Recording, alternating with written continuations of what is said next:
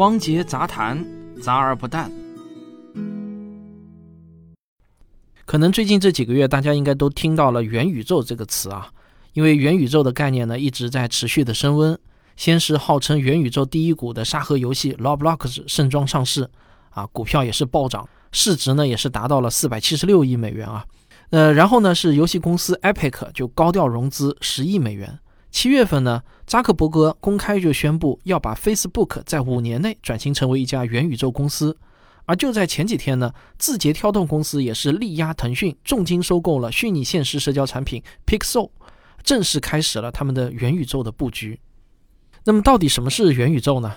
很遗憾啊，这个问题呢，其实与到底什么是二次元一样，其实呢很难给出一个标准答案的，因为不同公司的说法都不一样。按照扎克伯格的思路呢，元宇宙就是一个融合了虚拟现实技术，用专属的硬件设备打造的一个具有超强沉浸感的社交平台。而腾讯的元宇宙概念呢，是一个独立于现实世界的虚拟数字世界，用户进入到这个世界之后，就可以用新的数字身份开启全新的自由生活。马化腾还为这个概念起了一个新名词，叫做全真互联网。阿里巴巴眼中的元宇宙呢，是允许商家自行搭建 3D 购物空间，让顾客进入到天猫的店铺以后啊，可以有一种云逛街的全新购物感受。而作为元宇宙第一股的 Roblox，它的目标呢，就是建立一个让用户能够尽情创作内容，并且在虚拟社区中交流和成长的在线游戏。好了，听到这里啊，我估计经常玩网游的人可能会很不以为然啊。或许很多人会想到，已经上线运营快二十年，曾经风光无限，现在呢是人去楼空的网络模拟社会第二人生啊，Second Life。什么元宇宙不元宇宙的，不就是早就存在的 MMORPG 吗？就是大型多人在线角色扮演游戏嘛。这个搞得神乎其神的啊，商家就会制造新概念。我想说啊，你这么想可以理解，但是呢，可能你还真的是小看了元宇宙这个貌似新瓶装旧酒的概念。尽管呢，并没有一个公认的定义，但是呢，元宇宙还是有一些公认的应该具备的特征，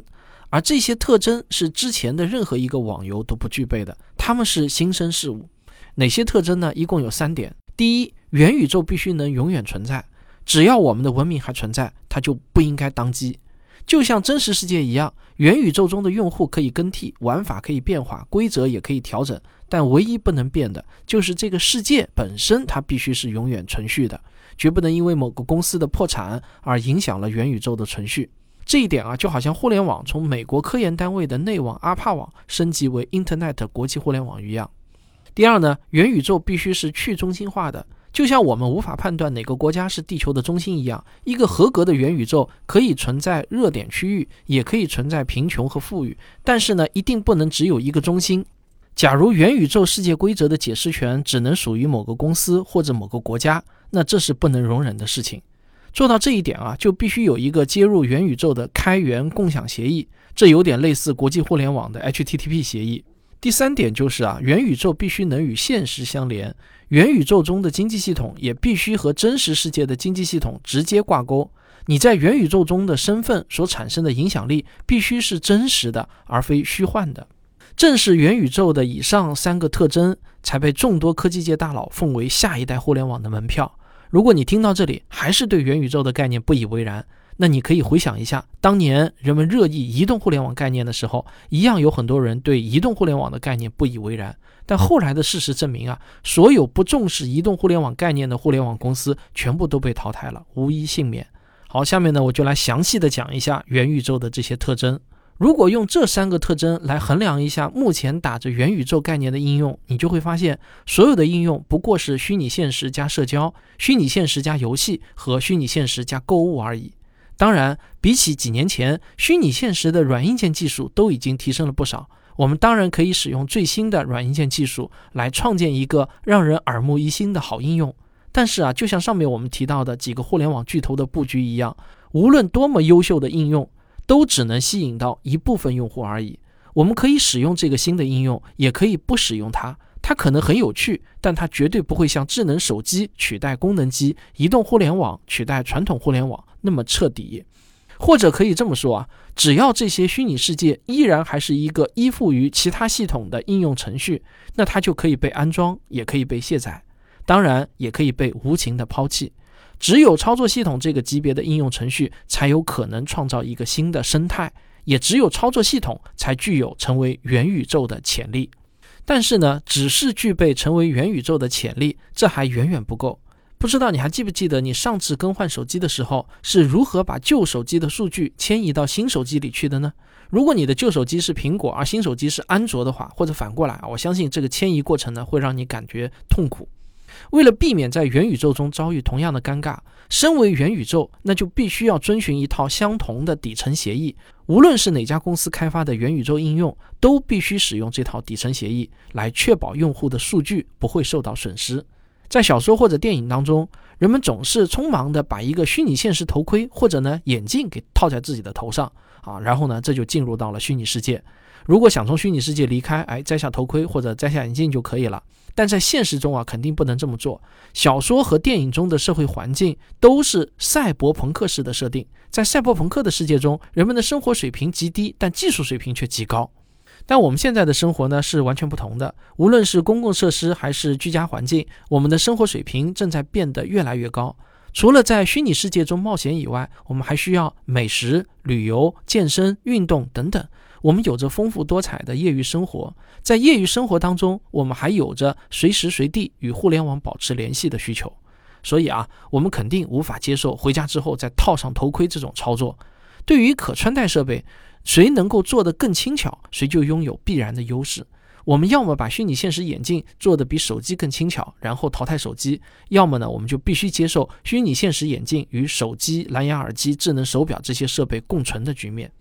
元宇宙在创立之初，真正能够实现沉浸式体验的应用也不会太多，所以呢，与现有的应用程序保持兼容是一件非常重要的事情。在不戴虚拟现实眼镜的时候，我们依然可以使用智能手机来操作元宇宙，这与现在的手机体验没有什么不同。但是，当我们戴上虚拟现实眼镜之后，那些无法虚拟化的应用程序就可以自动显示成一个浮空状态的半透明的程序界面，我们可以用手势去操控这些程序。一部分支持语音操作的应用程序可以改造成虚拟场景中的助手，通过语音对话的方式来实现互动。那些读书类的程序可以干脆表现为一本真正的书，你可以像翻看一本纸质书籍一样去看电子书。视频软件可以显示为一个电视机的模样，你可以像操作电视机一样去操作它。那些可以支持虚拟现实设备的应用程序，干脆就是一个独立的小世界。它们在被运行之后呢，可以表现为一个虚拟世界的传送门，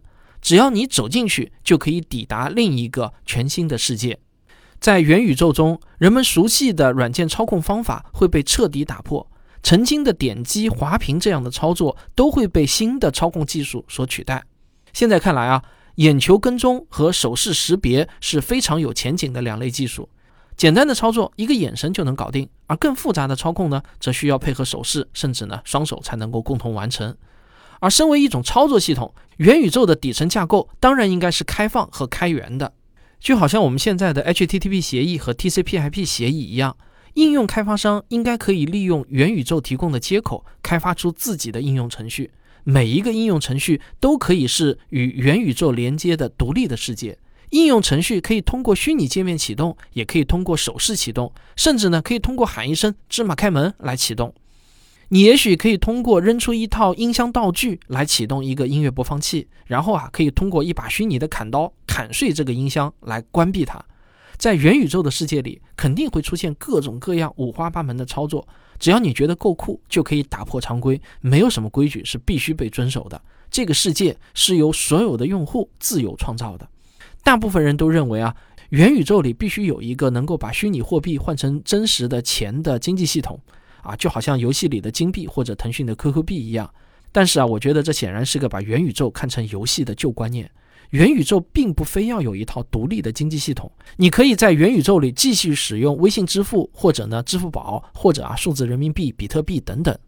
元宇宙与现实是高度连接的，没有理由强调元宇宙里应该怎样。用户为王这句话放进元宇宙里也依然适用。之所以我们的影视作品里看到那么多强加给用户的规则和限制，只是因为那些故事的设定是一个赛博朋克的社会而已。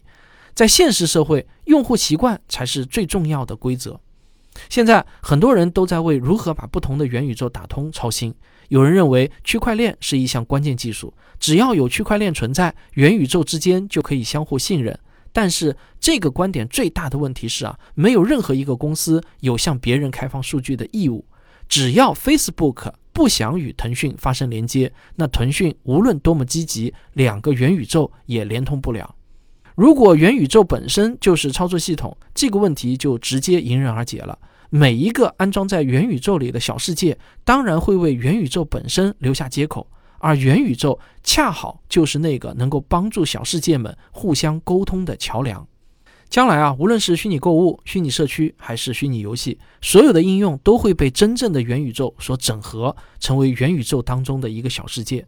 但最终谁会整合这一切？现在呢还很难判断。我觉得啊，将来应该会由国际标准化组织出面，联合众多大的科技公司啊，比如华为、小米、苹果、脸书、谷歌等等，就好像现在制定五 G 的技术标准一样，元宇宙也会诞生几万甚至几十万个专利技术。元宇宙的话语权它不会被任何一家公司所掌握。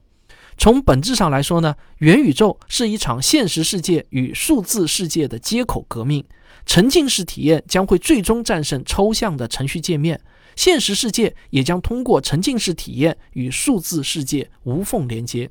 有很多人都担心沉浸式体验会让人们沉迷于虚拟世界当中无法自拔，但我对此呢有一个不同的看法。人类建设元宇宙绝对不是为了逃避现实，因为数据本来就是真实世界的一部分，而作为两个世界接口的元宇宙，它本身就是现实。好，这就是本期的王杰杂谈，感谢您的收听，我们下期再见。